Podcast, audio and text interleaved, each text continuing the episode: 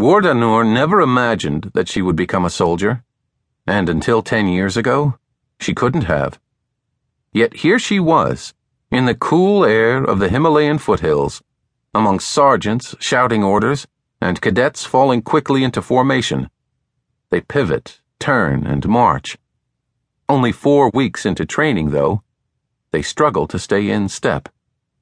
Nur belongs to a small elite group, the 2013 Lady Cadets, as they are called, the latest batch of women to train at the Pakistan Military Academy since it began accepting them in 2006 during General Pervez Musharraf's presidency.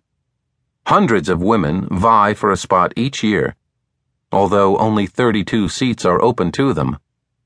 There are 2,000 seats at the Academy for men. And although men can enroll after high school, women must first earn a bachelor's degree and speak fluent English. The differences don't end there.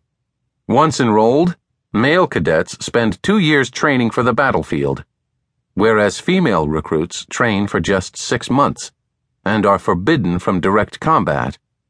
Instead, they graduate mostly to Army support jobs in engineering, IT, or communications. Still, the female cadets say, even this is progress.